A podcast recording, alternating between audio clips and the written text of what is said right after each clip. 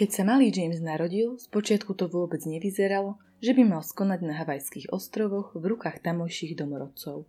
Nerobme však veľké dejové skoky. Najskôr sa pozrieme na jeho detstvo, napredovanie a úspechy.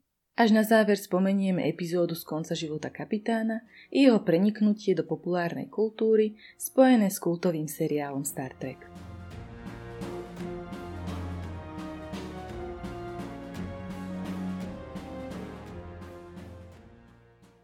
Zdravím všetkých poslucháčov podcastu História pre zaneprázdnených. Dnes si povieme o kapitánovi Jamesovi Cookovi.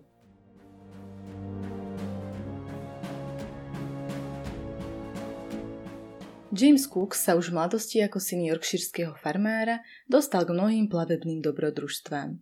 Prvého čakali, keď ako 18-ročný začal pracovať na uholných lodiach, prevážajúcich uhlie na východnom pobreží Anglicka. Táto práca síce ešte nebola napínavá a plná dobrodružstiev, ale umožnila mu získať veľmi cenné lodné skúsenosti. Aj vďaka ním sa v roku 1755 stal členom kráľovského námorníctva. Síce len ako bežný člen posádky, no už o dva roky na toho vymenovali za kapitána lode Orol, ktorú mal viesť v tzv. sedemročnej vojne proti Kanade. Popri tejto misii bol poverený aj prieskumom rieky svätého Vavrinca, ktorá strategicky viedla až k hlavnému mestu Quebecu. Dôsledné zmapovanie tejto newfoundlandskej oblasti neostalo bez povšimnutia a prinieslo mu veľký úspech, od ktorého sa mohla jeho kariéra ďalej odraziť. Boli to napokon aj jeho precízne kartografické schopnosti, ktoré pomohli Britom dobiť hlavné mesto francúzského koloniálneho územia. Jeho nasledujúce plavby ho potom zaviedli na opačný koniec Zemegule.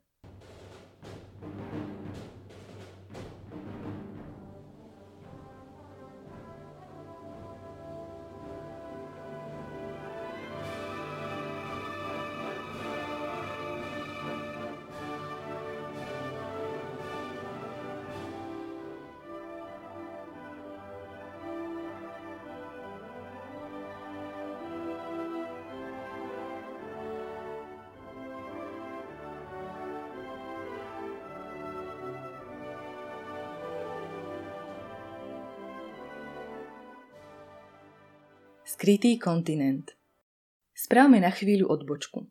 Storočia sa ľudia domnievali, že niekde v Tichom oceáne medzi Magaliešovým prílivom a mysom Dobrej nádeje sa nachádza pevnina s obrovskou rozlohou. Nik ju do tej doby nevidel, ale aj skúsení kartografiu zaznamenávali na mapy a označovali ju ako Terra Magellanica na počes moreplavca Magalieša. Taktiež ju nazývali ako Terra Australis Incognita, teda neznáma južná zem. Dôvod, prečo ju takto značili, sa nám dnes môže zdať zvláštny.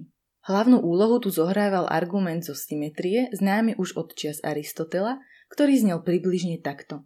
Keď sa na opačnej strane Zemegule nachádza kontinent, je viac než logické, že sa musí zachovať pevninová rovnováha a na opačnej strane planéty sa musí nachádzať podobná krajina. Vítajte v 18. storočí, v ktorom sa aj po úspechoch Keplera, Galilea či Newtona bralo takéto dôvodnenie ešte celkom vážne.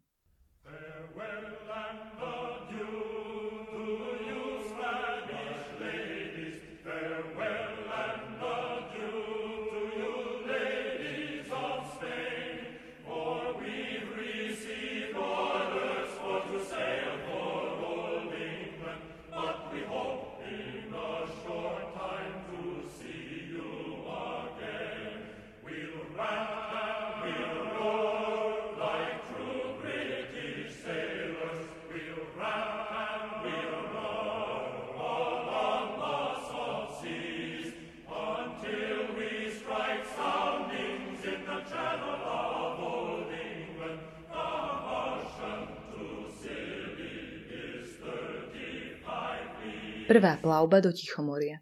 Ak mal doteraz James Cook medzi námorníkmi veľmi dobrú reputáciu, na ďalšej plavbe si ju ešte vylepšil. Už 39-ročný viedol ako kapitán loď Endeavour, teda úsilie, na prvej zo svojich troch výprav do vôd Tichého oceána. Podobne ako si neskôr na konci storočia priviedol Napoleon do Egypta svoj vedecký tím, spravil aj kapitán Cook. Na palube mal medzi odborníkmi aj jedného z najvýznamnejších súdobých prírodovedcov, vtedy 26-ročného Josepha Banksa, ktorý bol za svojho života dokopy 41 rokov prezidentom britskej kráľovskej spoločnosti najprestížnejšieho vedeckého spolku. Ako cieľ tejto výpravy bolo stanovené pozorovanie prechodu Venuše cez Slnko, ktorého údaje mali viesť k presnejším výpočtom vzdialenosti medzi Zemou a Slnkom. Nevykonal ho sám Cook, ale členovia kráľovskej spoločnosti, ktorí projekt spolufinancovali. Pár rokov predtým, v roku 1761, pozorovalo Venušu 120 vedcov z deviatich krajín a táto udalosť sa stala aspoň potenciálnym precedensom pre ďalšiu medzinárodnú spoluprácu. V našom prípade však šlo o britskú loď, britskú výpravu a britské peniaze a tak sa s kúkom plavili len britskí vedci. Plavili sa na ostrov Tahiti. Po prvý raz sa Tahitiania stretli s Európanmi len celkom nedávno, v roku 1767, a skončilo to ozbrojeným konfliktom. Záznamy v Kúkovom denníku však svedčia o mnoho prívetivejšom a tolerantnejšom postoji, než aký mali mnohí iní konkvistádori. Vyhliadky boli aspoň z tohto pohľadu naozaj dobré a celý projekt sa aj dobre skončil. Posádka sa však po tomto úspechu dozvedela druhý, dovtedy utajený cieľ tejto plavby, stanovený britským námorníctvom. Tým cieľom bolo hľadať už spomenutý neznámy kontinent Terra Australis Incognita. Uvažujúci poslucháč, hoci neoboznámený s kúkovými plavbami, už môže tušiť, čo nasledovalo. Pri jeho hľadaní sa výprava najskôr dostala na Nový Zéland, odtiaľ sa plavili smerom na západ a v roku 1770 objavili kontinent, ktorý dnes nazývame Austrália. Cook preskúmal jeho východné pobrežie a jedno z miest pri dnešnom Sydney, ktoré fascinovalo Josepha Banksa, získalo pomenovanie Botanický záliv. Dôležité je však to, že vtedy došlo k prvému kontaktu s domorodými obyvateľmi Austrálie a vlastne vtedy Cook pripravil pôdu pre ich kolonizovanie západom. Po objave tohto územia sa expedícia úspešne vrátila do Británie.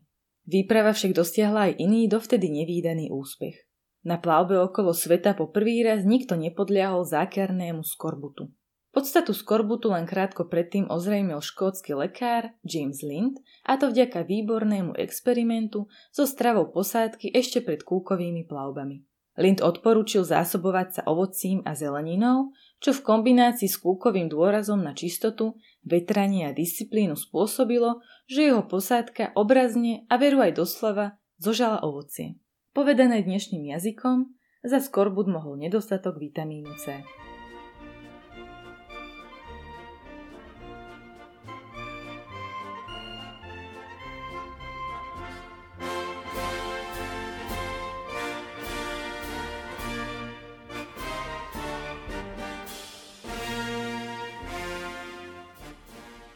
Druhá plavba. V roku 1772 až 1775 čakala Jamesa Cooka druhá a najambicioznejšia výprava do Pacifiku. Tento raz na lodi Resolution, teda odhodlanie, ktorú sprevádzala loď Adventure, teda dobrodružstvo. Cieľom bolo opäť pátranie po Terra Australis Incognita, ale po troch rokoch hľadania ostávalo len ohlásiť, že pravdepodobne neexistuje. Cook sa však rozhodol plaviť ešte viac na juh a ako prvý prekročil antarktický, teda južný polárny kruh. Spozorovanie ľadovcov mu predsa len dalo dôvod, že sa v tejto oblasti nachádza pevnina, ale táto bude zaiste iná, než akú očakával. Počas tejto plavby ukázal, že na juhu neexistuje žiadny iný väčší kontinent, než je Austrália, Nový Zéland a ľadové územie ešte južnejšie od nich. Cook na tomto mieste spravil jedno známe chybné vyhlásenie, kedy tvrdil, že nikomu sa po ňom nepodarí ísť južnejšie, ako sa podarilo jemu. História mu však nedala za pravdu.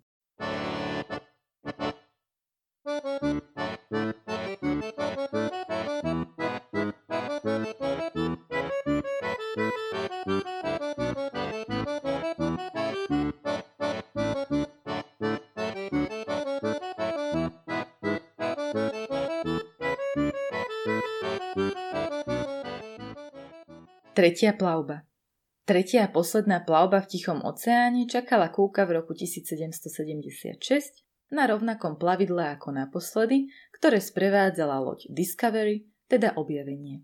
Cook bol vo svete natoľko vážený, že hoci prebiehala vojna za americkú nezávislosť, Benjamin Franklin naliehal ušetriť jeho lode v prípade jej stretu s Američanmi.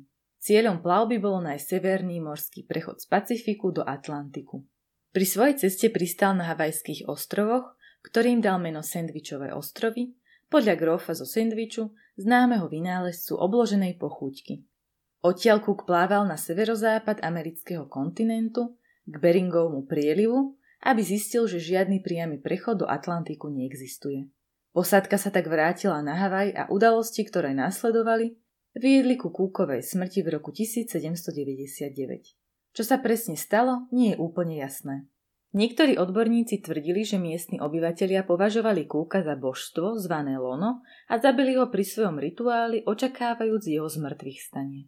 Hlavným predstaviteľom tejto pozície bol čikagský antropológ Marshall Salins.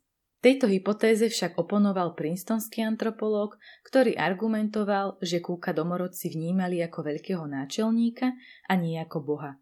Nevyzeral predsa havajsky, nerozprával ich jazykom a nemohol teda miestnych presvedčiť, že je havajským božstvom. Okrem toho miestni vraj nikdy nemali predstavu o božstve, ktoré by rituálne zomieralo. Z toho pohľadu by bola jeho smrť menej tajomná a viac pochopiteľnejšia. A teda, že posádka vyvolala s domorodcami konflikt a jeden nešťastný stred mal za následok kapitánovú smrť.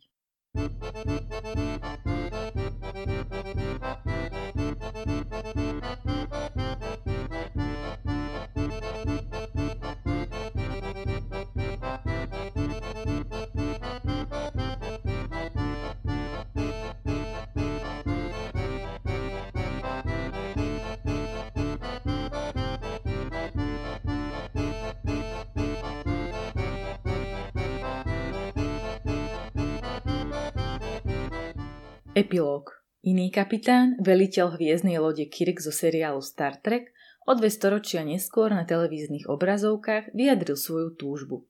Citujem. Ísť odvážne tam, kam žiadny človek ešte nešiel. Koniec citátu. V tomto našiel inšpiráciu priamo u nášho námorného kapitána. Cook v jednom zo svojich zápiskov totiž napísal. Citujem. Ambícia ma vedie ísť nielen ďalej, než ktokoľvek šiel predo mnou, ale aj tak ďaleko, ako je to len pre človeka možné. Koniec citátu. To, odkiaľ Kirk čerpal svoju motiváciu, vidno aj v názve jeho lode Enterprise. Budúcim bádateľom, ale aj nám všetkým, môžu byť vzorom názvy kúkových lodí, ktoré vždy zosobňovali motiváciu v našich činnostiach. Samotné poradie, v akom ich použil James Cook, odhaľujú akúsi nápaditú postupnosť. Endeavor, Resolution, Discovery. Teda úsilie, odhodlanie a objavenie.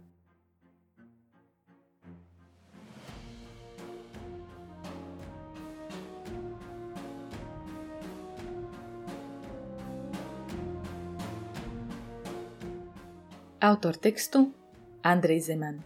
Nahovorila Viktória Rigová, na príprave podcastu sa podielal Vladimír Kopan.